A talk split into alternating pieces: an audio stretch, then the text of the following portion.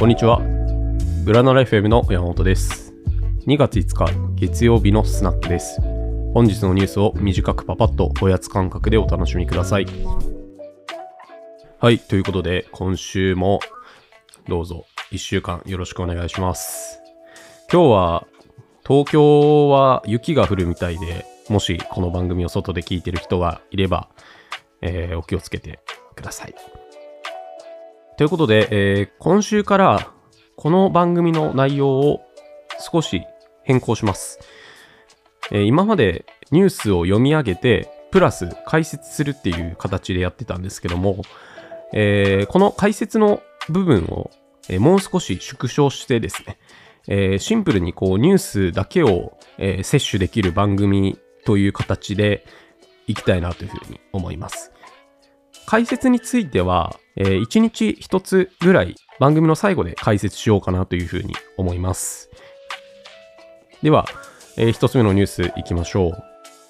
お店の開拓を手伝ってくれる AI、Google マップが導入。アメリカ国内にて希望のお店を提案してくれる AI が導入されます。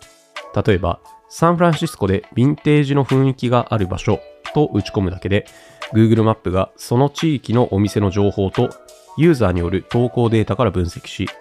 その条件に合ったお店を提案します。チャット GPT のように連続して質問することも可能で、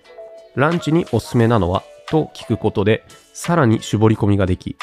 お店の開拓が苦手な人にとってはベストな AI 活用方法と言えそうです。Apple が生成 AI についてついに口を開く。Apple のティム・クック CEO は先週の決算説明会にて、同社の生成 AI 機能の発表を来年後半と明言しました。Apple は近年の生成 AI ブームについて静観の姿勢をとっており、その動向について注目されてきました。6月に発表される見込みの次世代の iOS18 では、以前から生成 AI を活用した機能の拡大が噂されており、音声アシスタントの Siri や Apple Music などで生成 AI を活用するとされています。本物の写真とは何かサムスンのスマホ幹部が語る。スマートフォンなどを担当するサムスンのプロダクト事業部の幹部、パトリック・チョメット氏が、米テックメディアのインタビューに答え、本物の写真というのは存在しないと、近年のカメラについて意見を述べています。今やスマートフォンの写真は、撮影後に画質や色の補正がされるのが当たり前になっており、サムスンのスマホでは AI の補正によって月の天体写真が撮れるレベルに進化しています。写真と AI による情報の信憑性についてサムスンは真摯に取り組むと同種は語っており、瞬間を捉えたいということと何かを作りたいというユーザーの意図は分けて考えるべきと話しています。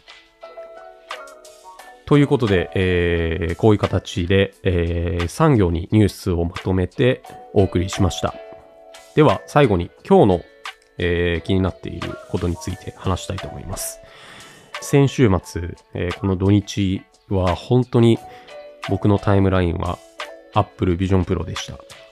日本時間では2月3日に発売された Vision Pro なんですけども、日本でも多くの人が、えー僕のタイムラインでは8割ぐらいの人が、えーアメリカに買いに行ってましたね。えーものすごいフィルターバブルにいるなというふうに感じてたんですけども、まあ今はもうちょっとこうお祭り状態というか、えーそれを正しく、えーレビューするということよりも、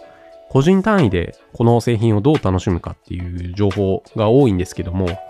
視覚をハックする製品がどういう風な形で世の中に馴染んでくるのかっていうのを、この番組を聞いていただいている方に、その洞察を深めていただけるような話をしたいなと思います。まず、こういう全く新しい商品というのは、どういう風に社会に広まっていくのかっていうと、まずは使わざるを得ない状況が生まれることだと思うんですね。でそれはつまり、えー仕事上そのデバイスが絶対に必要な人とか、研究とか、えー勉強する対象としてそのデバイスが必要であるという層ですね。で、これは Vision Pro に関して言えば VR の、えーアプリを開発している人だったりとか、VR の、えー研究をしている人だったりとか、えー視覚をハックするデバイスに何かしらの形で別途してる人が、今は買ってるような状況ですよね。個人単位で使わざるを得ない状況が生まれているっていうのが、新しい製品が広まる一歩目。これがいわゆるまあアーリーアダプターとか言われるそうだと思うんですけども、その次が、えー、そういった個人単位が、えー、集まって、えー、そこにコミュニティが生まれる。で、こうなると、その新しい製品ネイティブの、えー、コミュニケーションツールが必要になってくるっていうのが歴史的にありましたと。例えば、スマートフォンの時代で言えば、えー、LINE っていうのはスマートフォンができてから生まれたコミュニケーションツールですよね。それって、えっと、スマートフォンになると、スピーディーにコミュニケーションできるテキストチャットのツールが欲しいよねってことで、えー、そういう LINE だったりとか、そういうチャットツールの類っていうのがスマートフォンに最適化されてきましたと。で、こうなると、主体がそのアプリケーションだったり、コミュニケーションすることっていう方に移り変わっていくので、よりデバイスを買うこと自体は、えー、手段となってくるわけです。最後に、それが娯楽のために使うということですね。娯楽のために使うというのは、まあ、ゲームをしたりとか、動画を見たりとか、何かその体験を進んでやることなんですけども、これって一番多くの人に分かりやすいものであると。まあ、例えば Vision Pro で言うと、ヘッドマウントディスプレイをかけてやるゲームが、スイッチとか、プレイステーションみたいな、この平面のディスプレイでやるゲームよりも面白いっていうことに気づけば、エンタメを目的にデバイスを購入する層が増えるんじゃないかと。この仕事、ソーシャル、エンタメっていう3段階のステップがあるんじゃないかっていうふうに言われていて、えー、今、ビジョンプロがいるのはこの仕事とか研究目的のステップですと。アップルもやっぱりこれを分かっているのか、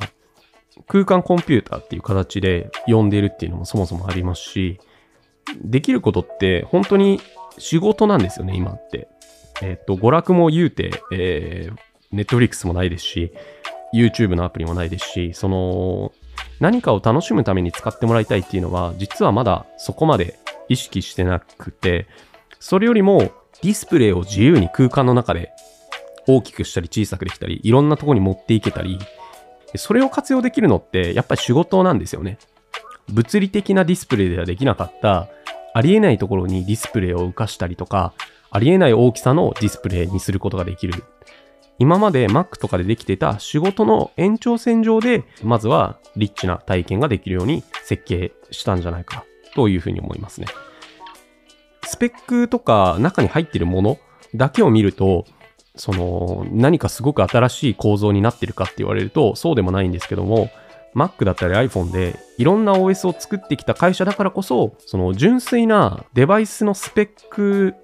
勝負にしてないところがやっぱり Apple の強いところでディスプレイを動かす UI 一つとってもすごいこう分かりやすい、えー、作りになってるんですよね。ホームボタンがついてない iPhone だと画面の一番下に細長いバーみたいなものがついてるんですけども、それと同じようなものが Vision Pro の、えー、アプリケーションのすべてのウィンドウの下についてるんですね。それを見て、指でポンとつまむだけで、えー、移動できるようになるんですね。えー、ウィンドウをいろんな天井だったりとか、いろんな場所に移動させることができるんですね。これってそのまさに iPhone の中でやってることと一緒で、iPhone の場合だと、このバーを上に持ち上げると、他のアプリに移動できるじゃないですか。そういった、その、みんながもうすでに慣れてる UI を、この、全く新しい製品の中で応用してるというのが、やっぱり Apple の強みだなというふうに。このウィンドウを動かす操作に全くストレスがない、なさそう。もう僕は使ってないので、まだ言えないんですけども、この基礎的な部分での、えー、全くストレスのないっていうのが、えー、当たり前のようで、えー、めちゃくちゃすごいなというふうに見てて思いました。ということで、新しい形でスナックをお届けしました。エピソード内で紹介したニュースについては、番組の概要欄に記事のリンクを貼っています。詳しく知りたい方は、ぜひこちらもご覧ください。それではまた明日のスナックでお会いしましょう。お相手はグラノラ FM の山本でした。